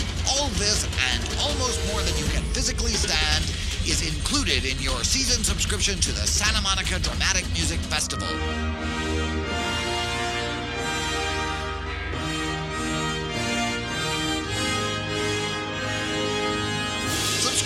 Subscribe receive VIP passes to our season members only Tchaikovsky dance off performance featuring the Twyla Tharp Ribbon and Seizure Company of Redondo Beach, the Isadora Duncan Go Nuts Rhythm Riders, and the Restless Leg Dancers as they kick up their heels to the loudest, most overproduced performances of the works of that big Russian Mo in this light-hearted and sometimes violent annual competition for the Ludwig von Beethoven Golden Ear Trumpet Trophy.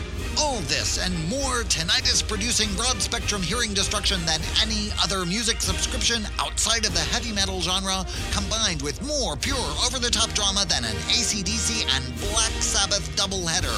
The Santa Monica Dramatic Music Festival Series. Subscribe today and find out just how much you can stand.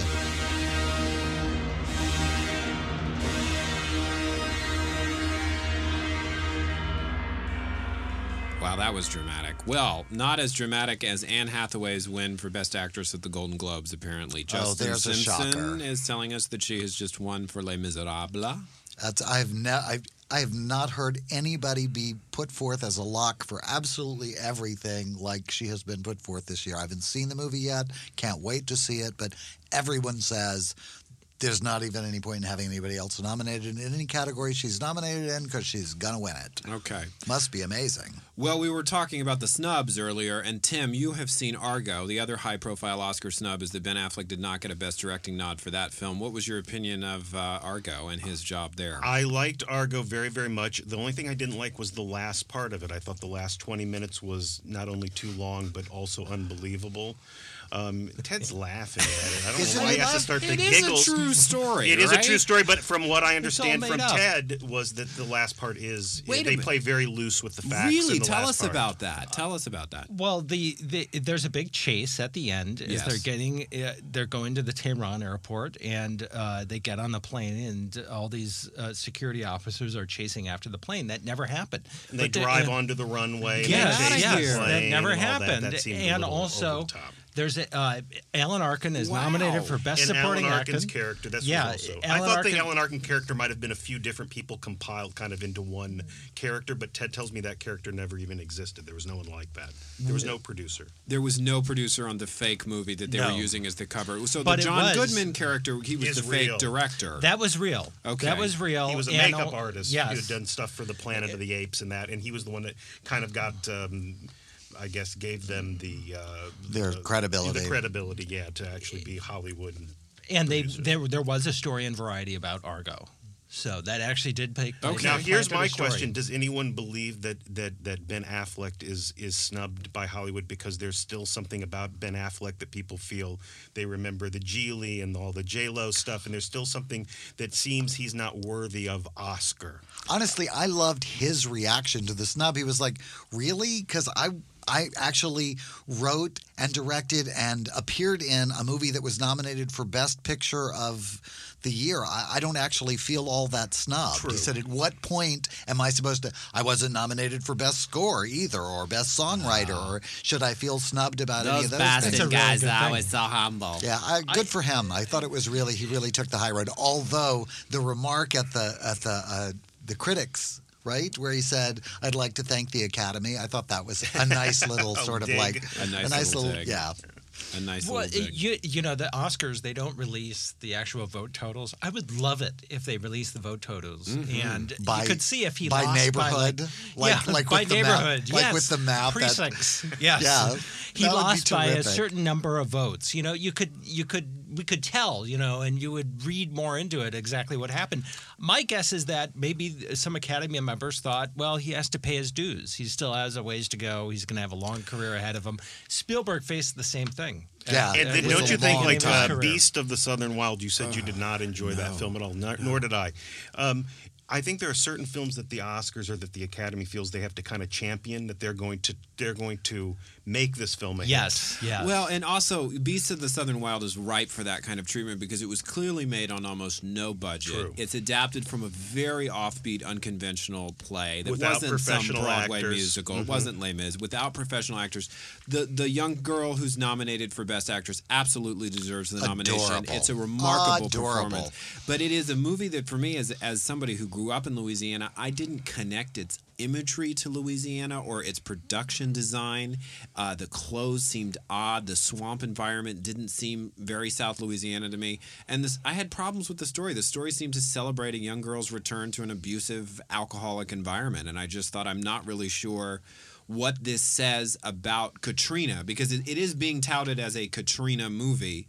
And it is to a degree, but I just I, it was completely lost on me. I, I- I- the movie that I would have nominated in its place was The Impossible, which was about the tsunami, which was met with an incredible degree of controversy because it's one white family's story of surviving the Southeast Asian tsunami. Also a true story. yeah, it is a true story. However, they were from Spain and they're being played by two Anglo-Saxon actors. That I think, but I'll bet that's not the thing they're upset about. I don't think it is. Yeah. Well, this this is the thing. Actually, I actually think this was a really good year for movies, and in contrast to last year. So there was a lot of movies. I mean, as we're you know we're talking about Yeah. it here, there's a lot of different movies that were in contention, and it just makes this process a lot more unpredictable. Yeah. So It absolutely does.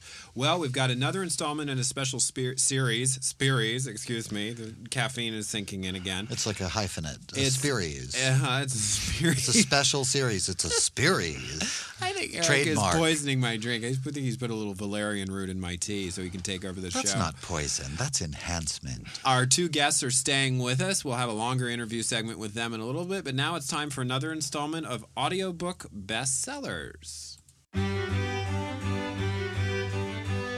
And now, in keeping with the Dinner Party Show's commitment to celebrating literacy and the written word, we bring you an exclusive excerpt from one of this week's best-selling audiobook titles, Tits, by Nicole DeSlizio. It's the first novel from a cast member of the hit reality show Grease Chicks. A high spirited comic romp about one soulless young woman's adventures in Hollywood as she is humored by agents and publicists who have no intention of signing her to a contract because they are fully aware she's three minutes away from the end of her 15 minutes of fame. Hey, look, girlfriend, I got tits, Nicole DeSlizio said to her sassy black friend, LaShondra Brown. Oh, girl, my thing. Uh-huh. You should know Kanye, hey. LaShondra said back because that's what she always said because she was black and sassy. Nicole and LaShondra were best friends because even though she wasn't black, Nicole was sassy too. It was a beautiful LA day, and the two best friends were walking down Rodeo Drive in their juicy couture sweatpants, carrying their cute chihuahuas in their Gucci dog travelers after having several wheatgrass shots, after having lunch at Spago, where they ate a kale casserole and talked a lot on their cell phones because that's what hot chicks in LA do. Miss Thing Kanye, hey. LaShondra said. Oh my God, LaShondra, enough about Kanye already. Nicole said smilingly while brushing back some of her new rhinestone hair extensions that spelled out I love LA. There are other fine black men for a sassy black lady like you to marry, LaShondra.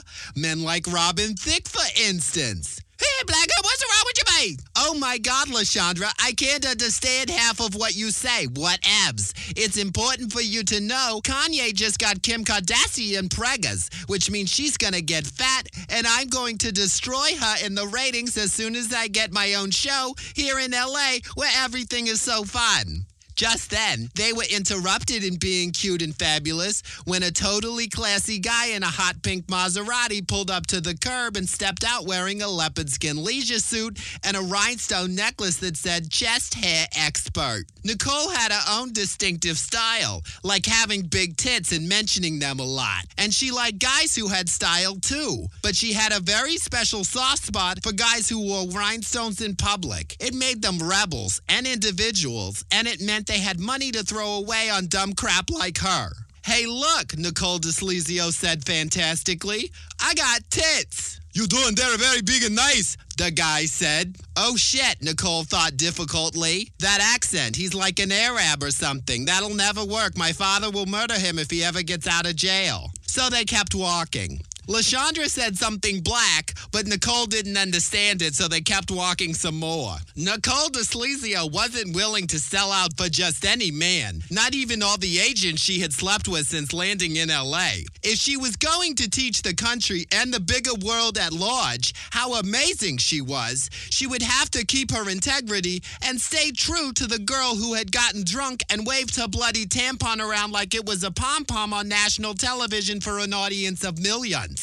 It was important to be true to yourself, her mother had taught her before cheating on her father again. And sometimes being true to yourself meant telling your black friend you couldn't understand a bloomin' word she said, so maybe it was time for her to get some friends who talk like her. And anyway, I hope that fancy talking guy with the glasses the publisher set me up with shows up soon and fixes this mess because I'm only five pages in and I'm so bored already and I've got no idea what happens.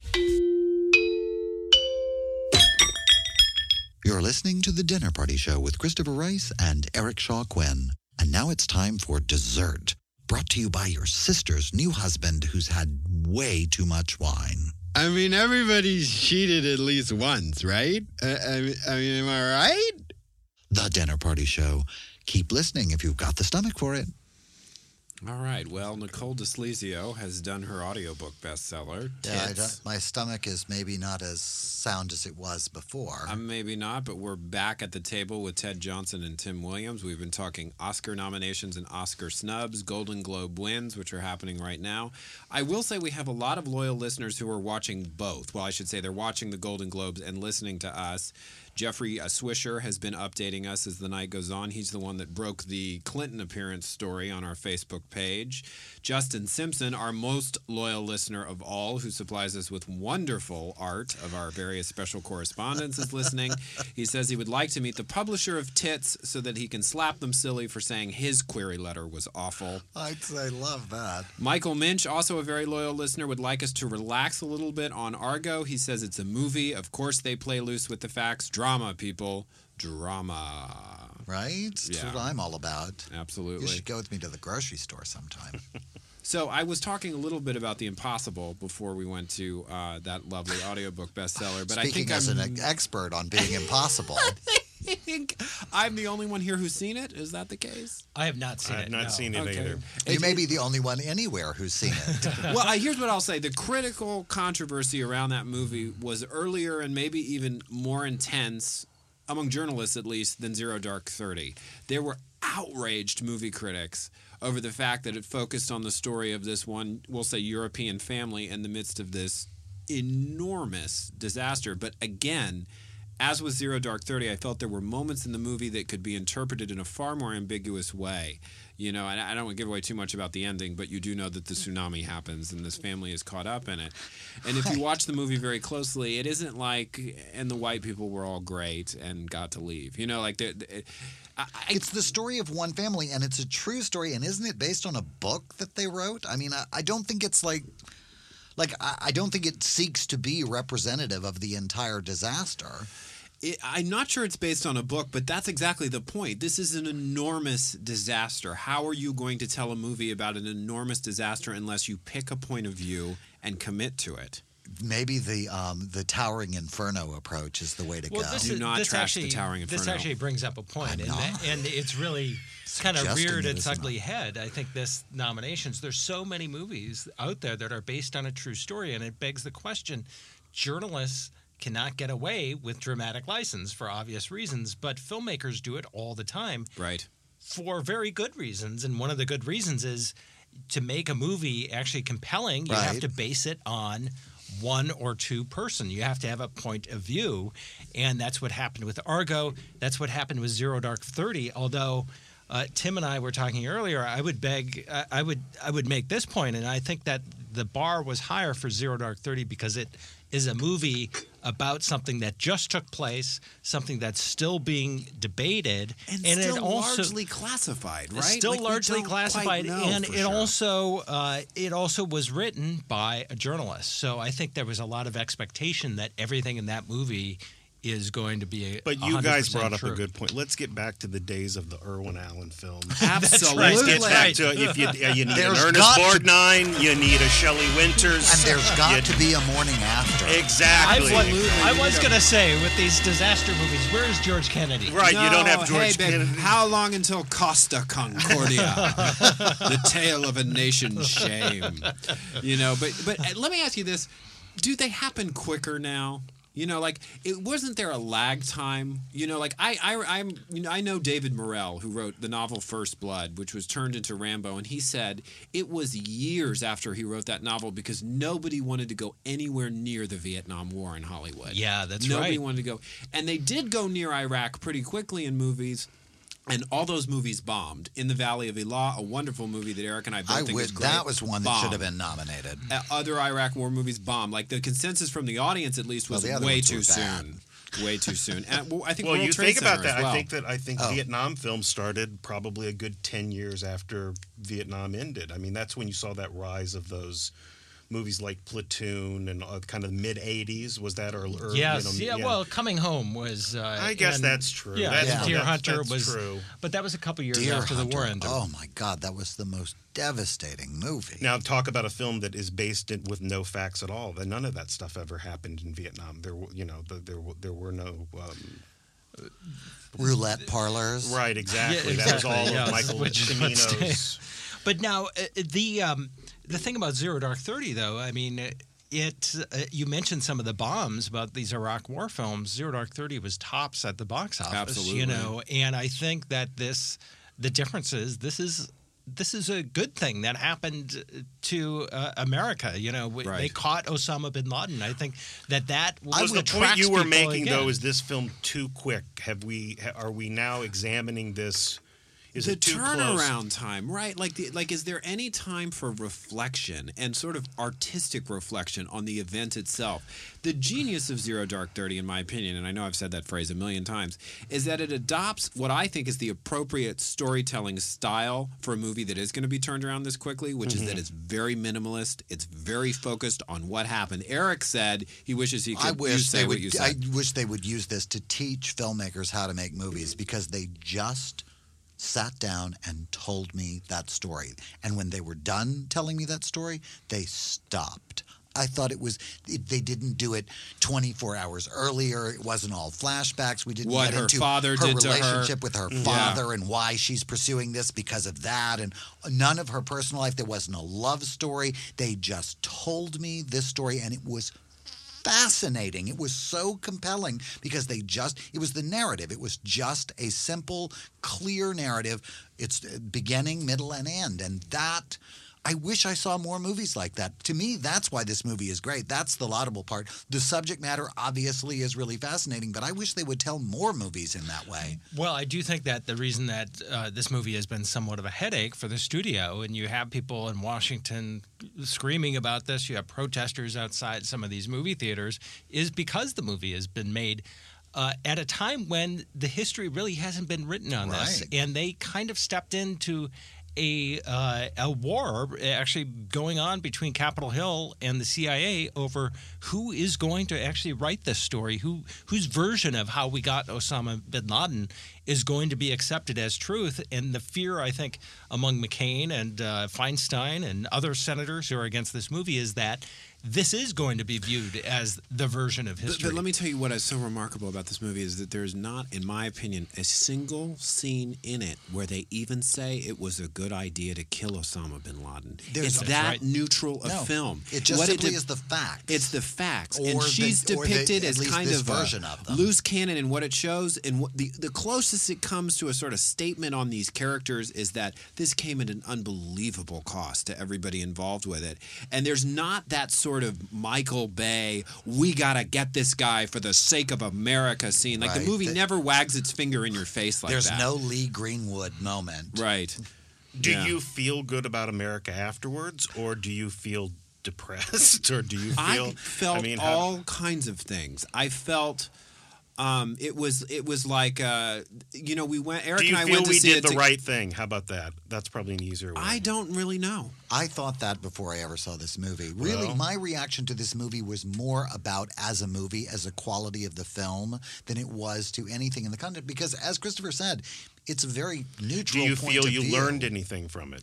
Did you did was did it change your mind about anything? Really, if anything, it was probably that if that woman character is for real, that Yeah. was to me the most interesting fact that there was one person who That I kn- who- that I who think was pretty pursued- close Yeah, to reality. yeah, who yeah. There pursued have been that, stories that about that. line of thought. Obviously, there were probably a lot of people pursuing a line of thought, and hers just turned out to be the one, and so that's the one they depicted. Right. But, but that to me was the most interesting fact. The rest of it, like what happened, I, I, I do have to say one of the things the movie did that wasn't really highlighted in the news story was the reaction of the neighbors of Osama bin Laden when there was in fact a raid taking place. I thought, yeah, that's about right. Like, what the fuck, man? There were these helicopters and shooting and all of this going on. I I would react if that was happening It was down worse the than North. Hollywood. Yeah, Oh, yeah, yeah. exactly. Almost like Reseda. I didn't Right. know you could swear on your show. Oh, yes, oh, yeah, the swear away. Yeah, say We're we're say not whatever you want FCC regulated, and it, and it, yeah, we're Ted we're just wanted to say, world. "Gosh darn it!" Gosh, Darn, darn it! darn. I'm from the Midwest. I'll tell you the thing that I walked away from the movie that I felt like I didn't know was, wow, we're gonna kill the the world's number one terrorist mastermind, and we've really allowed no time at all to raid his office. The SEAL team gets in there, they take him out, and we've got to get all these computer disks and these files, and we've got to get out of here before the neighbors start a riot, before there's a Pakistani air response. And I asked a friend who had actually also been um, a guest on the show, Gregg Hurwitz, who's done a lot of research of the Navy SEALs, and he said that wasn't their objective and it wasn't their plan, and Obama wanted a body. And That- that's the only reason they didn't drop a bomb on that house, that it was a very risky move for that reason. Okay, that's a question I have because I haven't seen the film. So, in the film, is it uh, pretty much cut and dry that they were to go in there and kill him? I believe so. That's my that, That recollection. seems yeah. very yeah. That doesn't seem at all like that's in There dispute. was there was no plan at all that they might take him out of there alive at all. They, there really is no discussion of it, but it is really just about Unsaid, yeah but- moving him. But, okay. but be, because she even says specifically, I don't actually want you guys. I just want to drop a bomb on him. So that doesn't seem like their objective was to bring him out and try him. I don't think anybody wanted that conversation. I certainly didn't. I think it's a great move. Yeah. I, And, and, they, and people consult me about national policy issues all the time. I'm a Well, real authority on that. Loudmouth from West Hollywood, Eric Shaw Quinn says. Right. Yeah, I, I mean, I, that's the thing. But but to get back to that question of a of a kind of processing time around events like these, I remember Laura Miller, who's a critic for Salon and she writes for other publications, saying of the series 24, I would like a little time after the execution of Nick Berg to kind of process that image before I see it used in a primetime drama. And I think there's something to be said for that, but it may have to do with context. I would not really compare 24 and Zero Dark 30. I think 24 took such amazing leaps with reality. That No, that's based like- on all fact. that television show. If, if, Um, if it were, they would still be driving around Los Angeles. I will say this, and Ted is probably can speak to this also. I think that there was a time when television was Yes. really where you went for the stuff with with quick turnaround, and movies kind of gave you a better perspective on things because they took longer. It was a longer process, and they could speak to political issues, social issues, and they kind of took a little more time. Whereas you would have these TV movies of the week that would talk about things that were going on in our culture almost immediately. At least that's the way I got it. And now I think you're seeing feature films that are that are talking about issues even quicker because people want to see that in the films. I and think. some of that, and, and speak to this had this collapse of the barrier content-wise between film and television. You know, I know it's been an issue for mystery novels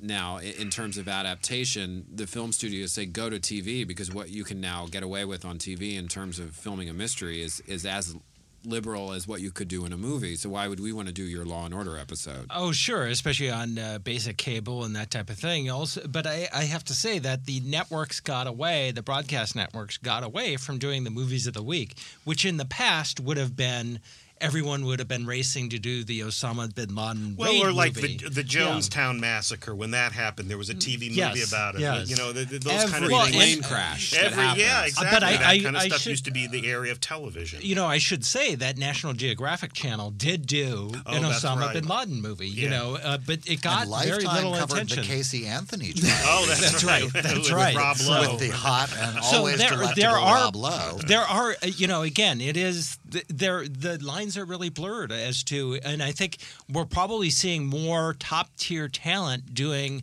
movies on cable. Uh, whereas in the, for the past they probably wouldn't be doing it. You mentioned Rob Lowe, but you But know that's there's a- other people. Jessica Lange That's a a great regular Michael television Douglas. series, and yeah, Matt That's a great point that you brought up, though, is this, that we also have these uh, documentary style shows now that go in and analyze all these events right away. The Nova about Hurricane Sandy happened, what, three weeks after Hurricane Yeah. Sandy? Superstorm Sandy, excuse me.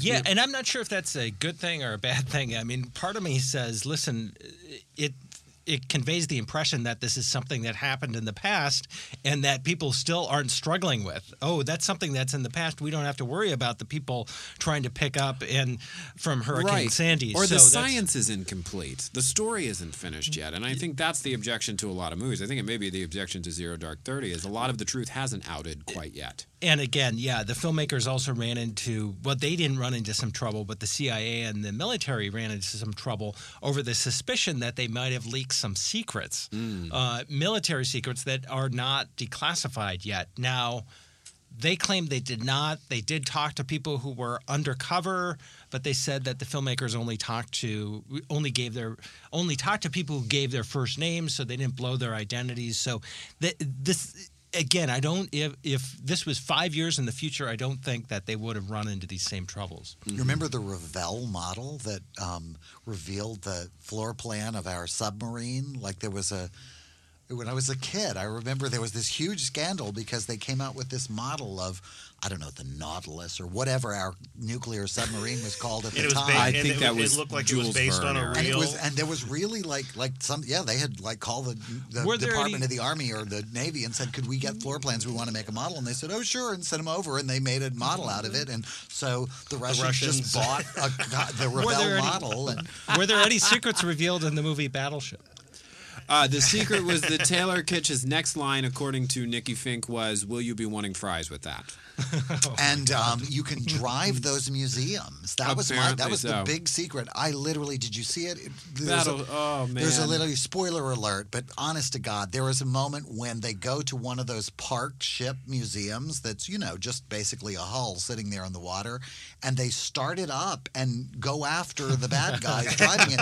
They're driving a museum. I was literally crying. I was laughing While so hard. playing the ACDC song Thunderstruck, and there's a shot where Taylor Kitsch turns and looks down this long hallway as if he's staring straight at the camera and gives a thumbs up and nods, which I'm doing right now, but you can't see because it's radio. But you can. But it is a god awful. It's a fantastically craptacular It was movie. really craptacular. I had a ball, but wow, what a bad movie. Hey, I, I I'm kind of disappointed. I thought it was just going to be two people playing that game. Well, they Yeah, get to a they- point. there is a scene where they do They that. actually get Oh, to there the is. point Okay. where they're Okay. playing Battleship. It takes almost the whole movie to get there, but they do eventually. They've do the lost their radar thing. and they're using tsunami buoys to track the undersea aliens, and, And they they're- literally in a dark control room playing Battleship. Ted and I are working on the Hungry Hungry Hippos movie, which uh, Absolutely. is going to be amazing. And I'm it'll be there. Yahtzee the movie. And I have heard that there is- Ganap. I don't I've if anyone learned- There is an Easy. Bake Oven movie in development. Exactly. There literally is an Easy Yeah. Bake Oven movie in development at Disney. Yes, I know people who say they have I worked on learned it. long ago never ever joke about a, a movie concept because chances are it's probably Actually, really when I when I heard that Mattel had that they had bought all those games, you know, for for movie ideas, I was thinking, what about breakfast cereals? That'll like be nice. Trix the movie or uh, Frankenberry, the Frankenberry the movie. movie. Yeah, Yeah, yeah, exactly. So get Well, ready for all those breakfast cereals. Ted Johnson, Tim Williams, thank you so much for joining us tonight on the Dinner Party Show. Bravo. We say goodbye to you now. We're going to ask you to stick around in the lobby so we can take a photograph with you. And to uh, come so back which we- soon. It was nice having you at the dinner Absolutely. Thank you very much. I love being here. I don't here. know why we had to do this nude, but I mean, Like, seems you know, slightly. It saves on air conditioning. Yeah, that's We're true. trying to cut our air Nothing I'm sweating undo. We unbelievably already, right now. Eric's still mad about the Santa suit for the Christmas show. All right, uh, we have a word from our it. That's all sponsor, I'm and then we'll be back at the table with Christopher and Eric talking about what's coming up next week, and with one final tribute to the beloved Huell Howser. This January, NBC, in its continuing struggle for both relevance and ratings that are higher than a statistical anomaly, offers up a mid season replacement that is both derivative and socially aware in that awkward way, like when people claim that one of their best friends is a member of some minority they've done nothing to support. Dr. Mistini. Scrubs fitting. Stat. Where is Dr. Mistrini? Why do you want to know? Do you know where he is? Why do you want to know? I am a nurse here at this hospital. It's my job to keep track of where the really hot doctors are at all times in case there is a romance or plot advancing emergency. I haven't seen him. It's Gay's Anatomy, another medical show where supposed medical professionals spend most of their time talking about or participating in their personal lives as they use patients and medical emergencies as a backdrop to reveal their endless parade of private demons. Fine then, Nurse 2. I just thought the doctor would want to know there is a medical case that is forcing an estranged father and son to address the reason for the bad blood between them so that the father can offer his son a bone marrow transplant to save the son from his rare, fatal blood disorder. Oh, that is on the nose. It would be the perfect opportunity for Dr. Miss Dreamy to address his separation from Dr. Miss Thingy after Miss Dreamy turned down Miss Thingy's proposal to move in together because he didn't want to play second fiddle to Miss T's career ambitions. Oh, well, I don't know. There's also a trauma case where a couple were fighting in the car and there was an accident and the driver is fine, but the passenger is in a coma and the driver just wants to tell the passenger he loves him, but now he may not get the chance. Oh, oh that is ironic in a totally expected way. But the bone marrow transplant father was too busy with his career, and he and the blood disorder son drifted apart when the son rebelled to try and get the father's attention. Nurse, help! I'm bleeding. Shh, it's a hospital. Keep it down. So, Nurse One, are you saying that Dr. Miss Dreamy turned down Dr. Miss Thingy's proposal to get his mm-hmm. attention? Yeah. well, that's one less sponge bath. And the bone marrow storyline could be used to tease the Misty's upcoming repressed memories season finale shocker. That's what I thought. Uh, will someone turn off that stupid monitor? We can barely hear the exposition up in here. Coming this January to NBC, it's Gay's Anatomy, the show that will reveal that gay people's lives are just as trivial and dull as everyone else's, except doctors, whose every personal decision has life or death consequences. Oh, doctor, there's a terminal patient I want you to meet. Join the hot doctors, wise but quirky support staff, and token minorities relegated to dead end fatal plot lines at West Hollywood's Oh Mercy Hospital. For every cliche medical storyline you've ever seen before, but this time with gay people, it's Gay's Anatomy. Dr. Miss Thingy, Dr. Miss Dreamy, OR plot twist, stat. Gay's Anatomy, the show that really puts the theater in operating room.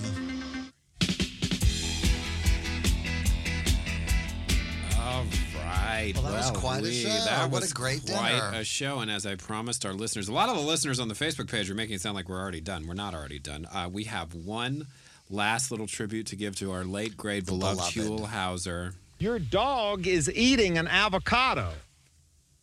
Okay, I lied. That's not the last tribute we want to give to him. Here's the second to last tribute. The penultimate tribute. Am I in Mexico now? we need to get you back, but yes. oh, I'm gonna miss him so much. So I used to turn on his show and just leave it on and do stuff around the house so that I could hear his voice. So he will unfortunately never be a guest on the dinner party show with Christopher Rice and Eric Shaw Quinn. But next week, Patricia Nell Warren will be our guest. I cannot wait to see. I'm such a fan. Author of the classic novel The Front Runner, and will also be joined by Ronnie Kroell, the gorgeous former contestant, openly gay contestant of Never Make Me a Supermodel. Nobody's ever sorry to see him. And he'll be here talking about the Friend campaign, which is an anti bullying effort. But Good for him. We will. Any final thoughts, Eric Shaw Oh my Quinn? God. he hates it when I do that to him. Are you still going to kill Tim over our Yes, exposed camera I, cable? I'm going to hunt down our camera guy and uh, wrap that cable around his head. Absolutely. Yeah, no, no, I'm just really happy to be doing the show, and I really appreciate everybody listening and subscribe. Subscribe, Yeah, subscribe. If you It's haven't free. subscribed yet, go to iTunes and subscribe, even if you don't listen to it that way. We love you listening live, but it helps us to get those numbers up. Absolutely. And I'm Christopher Rice. And I'm Eric Shaw Quinn. And this has been the Dinner Party Show with Christopher Rice and Eric Shaw Quinn. We'll see you back here, or we'll hear you back here next week at the usual time. Thanks.